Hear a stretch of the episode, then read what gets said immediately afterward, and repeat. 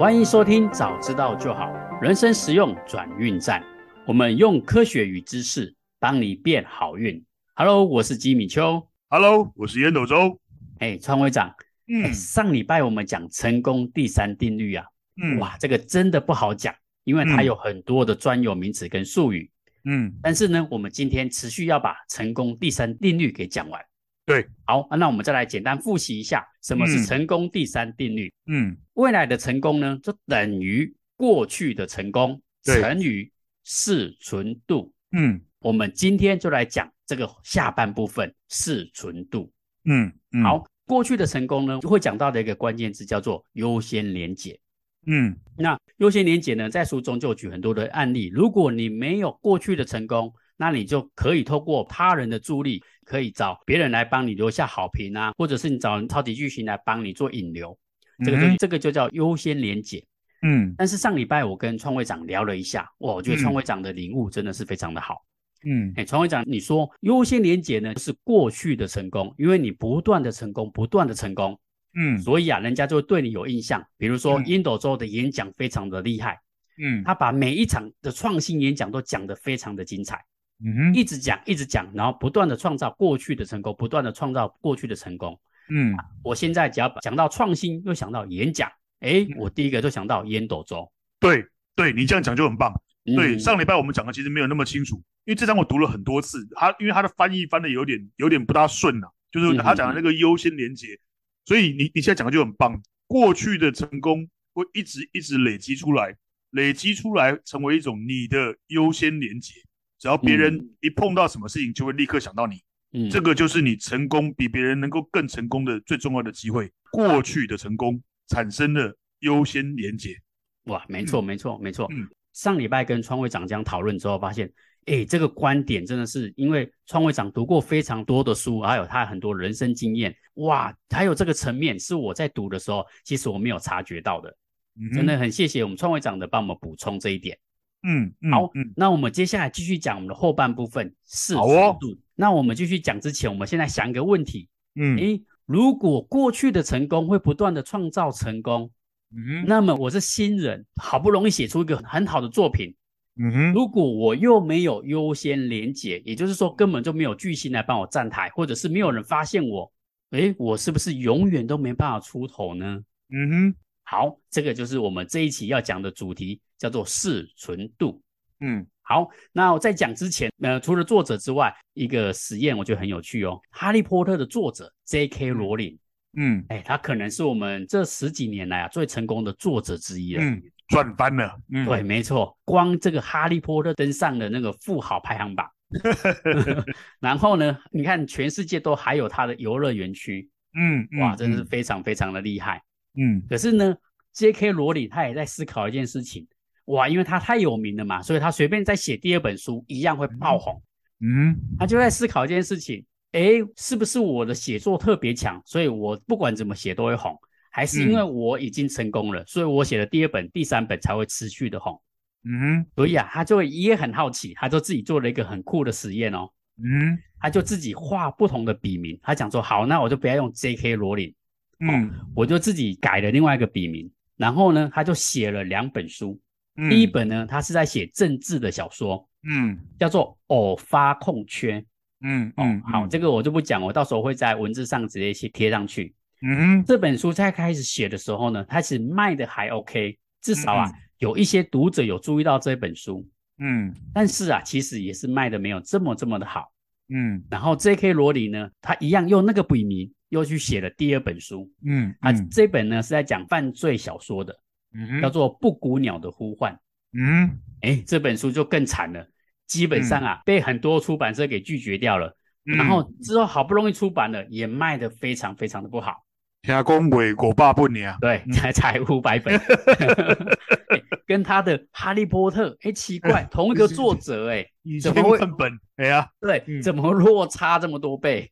没错。嗯，这真的是就我们刚刚讲的成功无上限哇！你看他卖出五千万本，嗯，那你如果没有成功，那就五百本而已。我我爸不娘，对对。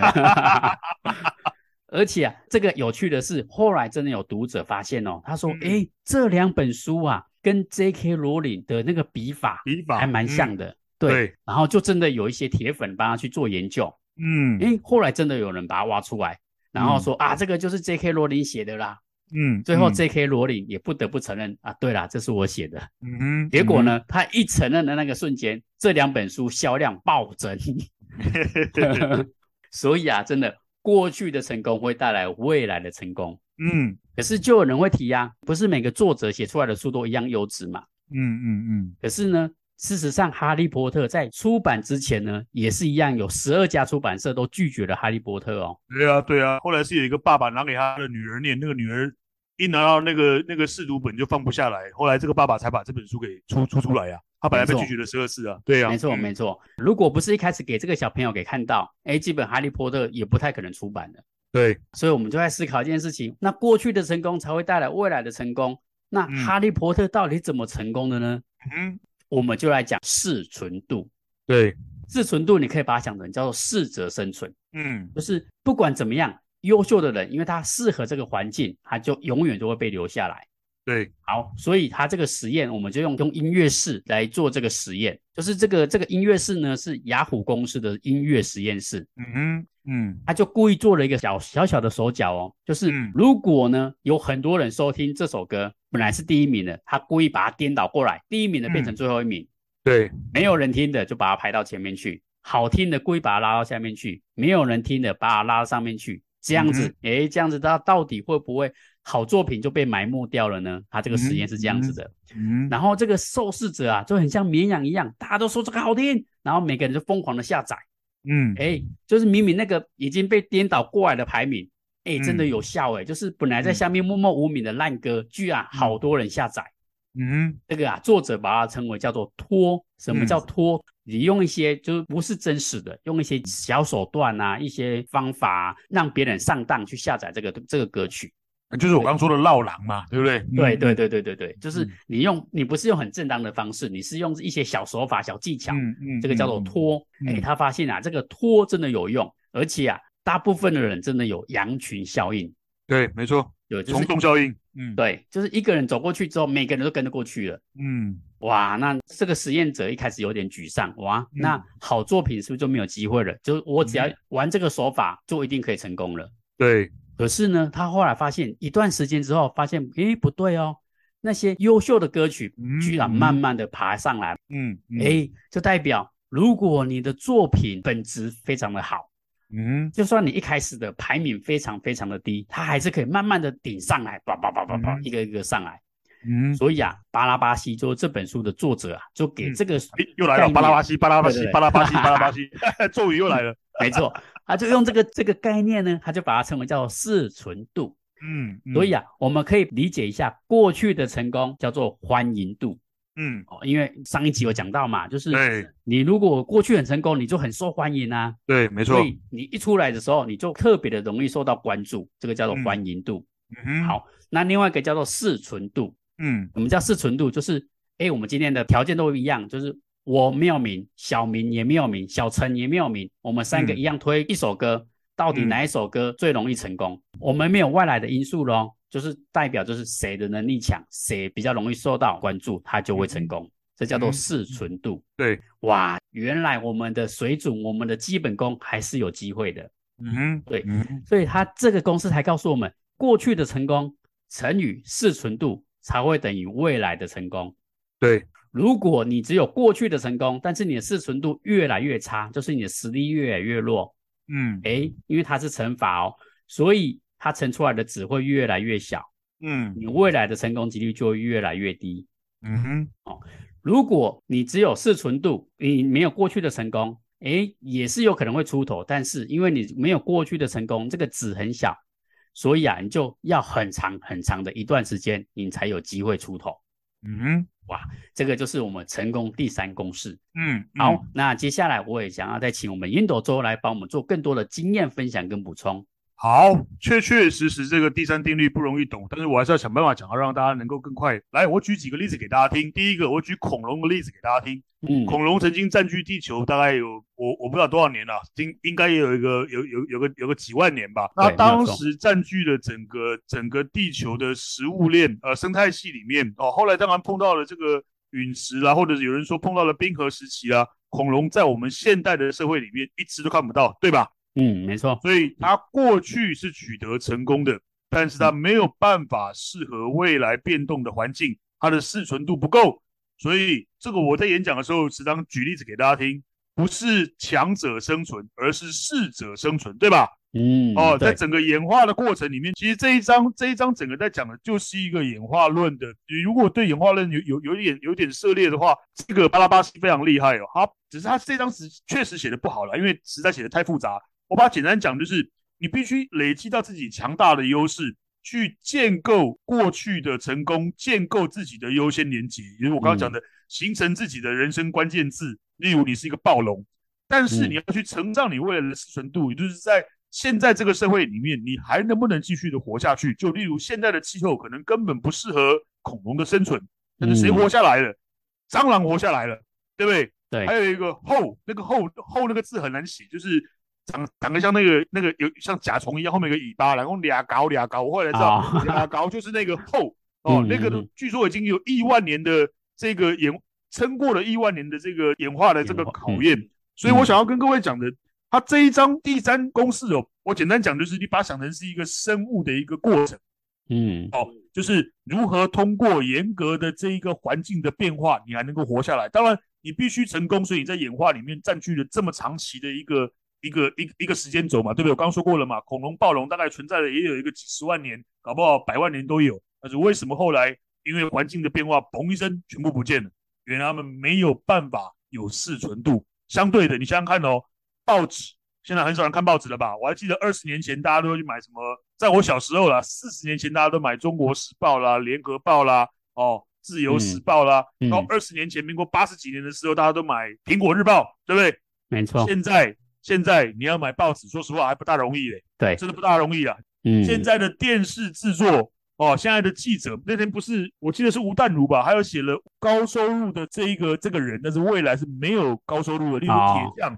在在一百年前，铁匠史密斯那不得了啊，对不对？这个仅次于，据说啦，收入仅次于医师啊。但是现在我跟你讲了，你去特例屋里面要什么就有什么，嗯、对不对？所以我想要讲的这一章，你把它简单的讲，说太复杂都不用，你只要想，你必须在过去取得成功，而且你要去调整自己，让自己有适应未来环境的能力，你才有办法去取得未来的成功。嗯，这一章简单讲就是这样子，最简单的原理。未来的成功，你一定要在过去不断不断的累积，让自己产生出成功，让自己建构出自己的被别人的优先连结。只要别人一想到什么事情，你记不记得以前我们还有那种过年过节要写春联的那个书法的师傅有没有？现在呢，全部都去买现成的，都是用印刷的。没错，真正写真的去写书法的人很少很少。那也就是你必须建构出来。你自己的成功，并且让自己建构出来人生关键字，让别人只要一想到什么东西，就会优先连结想到你。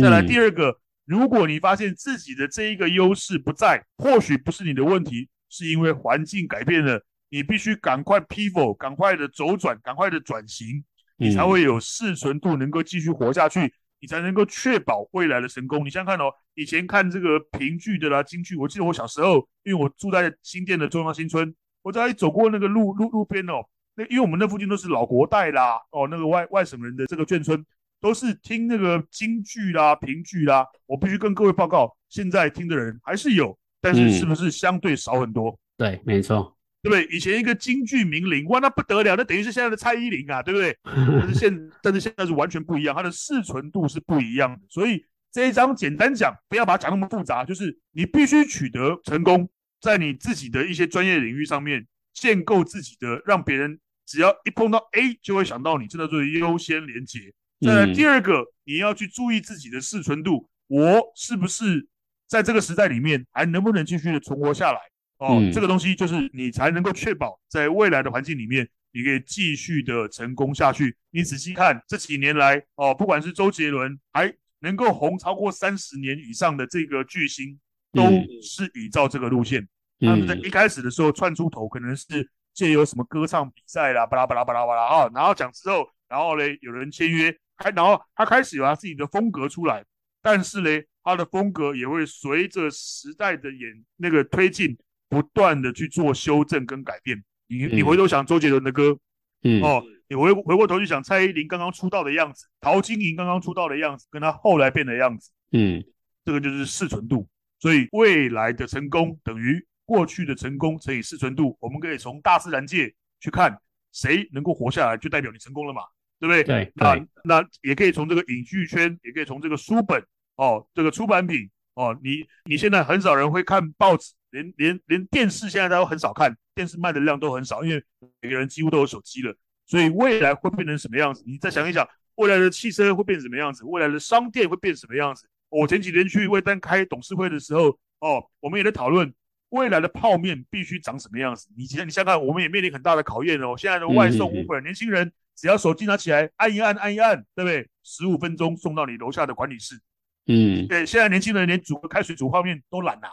嗯，但是像我们这种老灰啊，对吧？我们有喜欢吃好吃的泡面，对不对？晚上有时候肚子饿的时候，来来个一碗挺不错的。年轻人他根本不用这套，所以我们面临的不是食品的竞争，而是使用方式的竞争，对吧？嗯嗯嗯。所以这个东西就是所谓的适存度。我们不管今天在做企业的这个策略，或者是个人的经营的时候，我们这一本书里面这一章是最最最重要，也是最最最难懂的。你必必须把它。读到通，读到懂，你才有办法领悟作者想要真正传达的意思。嗯，好，谢谢我们的烟斗周这么丰富的一个补充。刚刚烟斗周有讲到一个我觉得蛮好的转型很大，让我很蛮惊艳的一个艺人叫罗时丰。哦，我不知道大家还记不记得？哇，他现在已经变成练成六块肌，有没有？对对对对对。他为了要适者生存，因为你知道他以前非常非常的红啊。有啊，他在我大学的时候就很红啊，什么忙忙告情机哦，那个时候有以前我们去 KTV 一定唱的啊，对不对？对对对对，没错。罗斯峰那时候红到爆，可是这个年现在这个年轻人不喜欢他了，对，所以必须要改变自己。嗯，你举的例子很棒。对对，他的舞风也好，他的唱法也好，他的形象也好，整个都不一样。嗯嗯。好，那也也让我想到，就是不管你过去再怎么成功，比如说好了，马车跑得再怎么快，也会被汽车给取代。嗯哼，那汽车跑得再好，哎，现在又有特斯拉出来做个电动车，哎、嗯，结果电动车的市值一下子超越那些以前传统的大型车厂。是啊，是啊，只要你的东西在这个时代特别的适合、特别的适应，你就有可能会推翻那些过去很成功的大企业。嗯，这个也就是我们适存度一直想要强调的一个重点。对。如果你可以在这个环境下创造出属于你自己的优势，如果你过去的成功可以帮这个关键字变成你，而且你又可以不断的把这个关键字随着时代的变化变得更好、嗯、更棒，嗯、那你未来就更容易成功。对，好，这个叫做适存度。但是呢，适存度记得有一件事情，就是它的关键字叫做时间。嗯，适者生存嘛，适者就代表你必须要经过时间的考验。对，所以啊，所以你在考验适存度的时候，你不要心急，不要说，哎，我做了个创新怎么还没有成功？嗯嗯，如果你的东西真的是好，学的时间越长，这个优先连结就会让你慢慢的冲向榜首的位置。嗯哼，就算你一开始可能在谷底，可是如果你的适应度特别的强，然后你不断的努力，找到你的优先连接，不断的往上爬，你终究还是会成功的。嗯哼，这个叫做表现够好，你就有办法在这个社会影响当中取得胜利。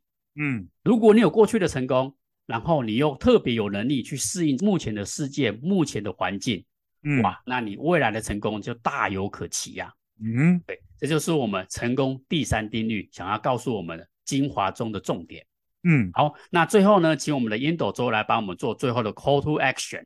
好，今天的 call to action 一样有三点。第一个，我要再一次强调优先连接的重要。优先连接就是人生关键字，我们必须不断的去去思考，不断的去执行，让自己的人生关键字能够深化，能够具有强大的影响力。就像我我我时常在想的，你讲到了这个设计思考，你可能会想到那个东海的罗继勇老师。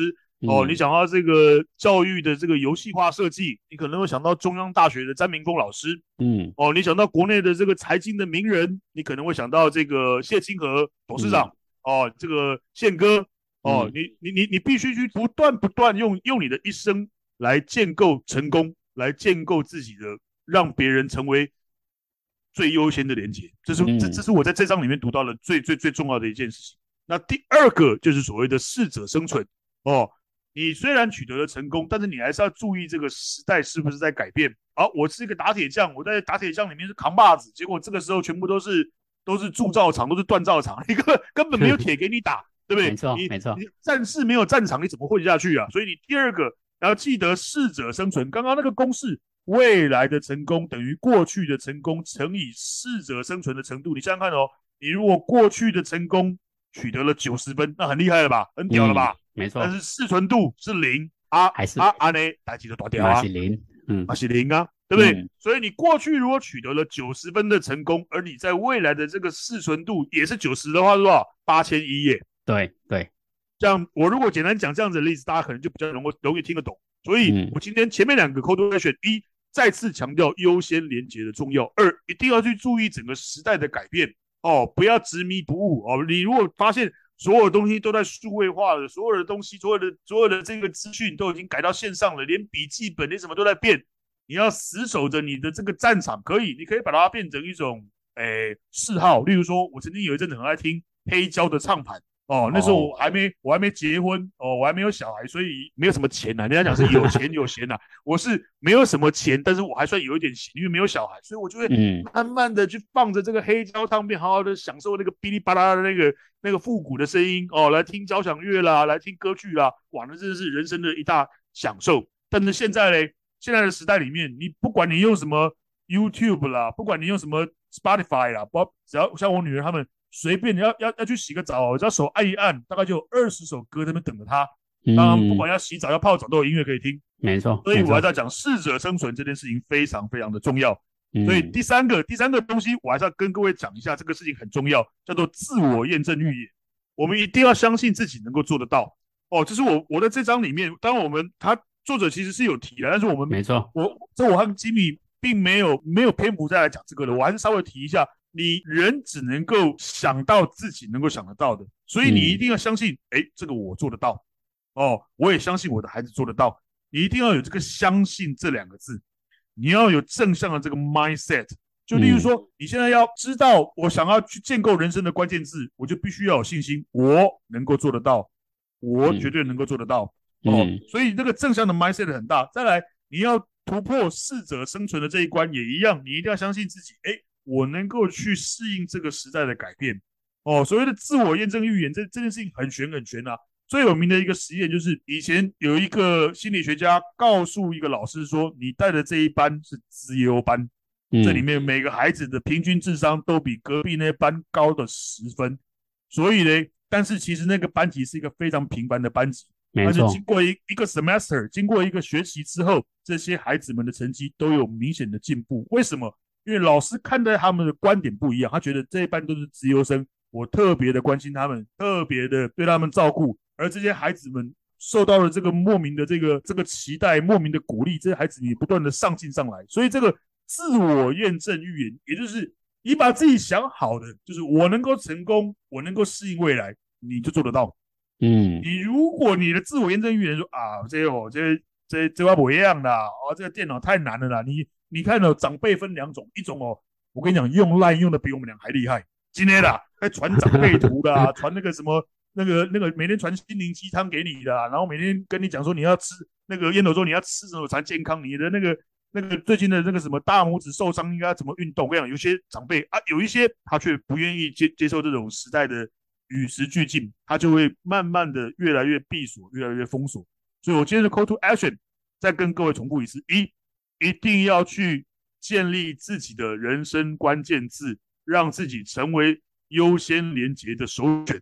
别人只要想到这一件事情，立刻就会想到吉米丘，立刻就会想到烟斗周，立刻就会想到你，那你就比别人具有更多成功的机会。二，适者生存，一定要记得，刚刚是一个相乘的公式，所以你一定，你就算你的成功已经高达九十分了，你还是要能够适应未来，也要能够拿到六十分、八十分、九十分。你不能够适应未来是零，那你的过去的成功通通都会归零，对吧？没错。哦，第三个，你要有自我验证预言，告诉自己我做得到，告诉自己的儿子女儿你做得到，告诉自己所有的公司的员工我们都做得到，那我们就可以做得到，我们就可以做得到去建构优先连接，去建构适者生存这样子的一个一个程度。那这是我们第三公式，这个读起书来非常非常的复杂，我简单把它讲：优先连结，适者生存，自我验证预言，这是今天的 call to action。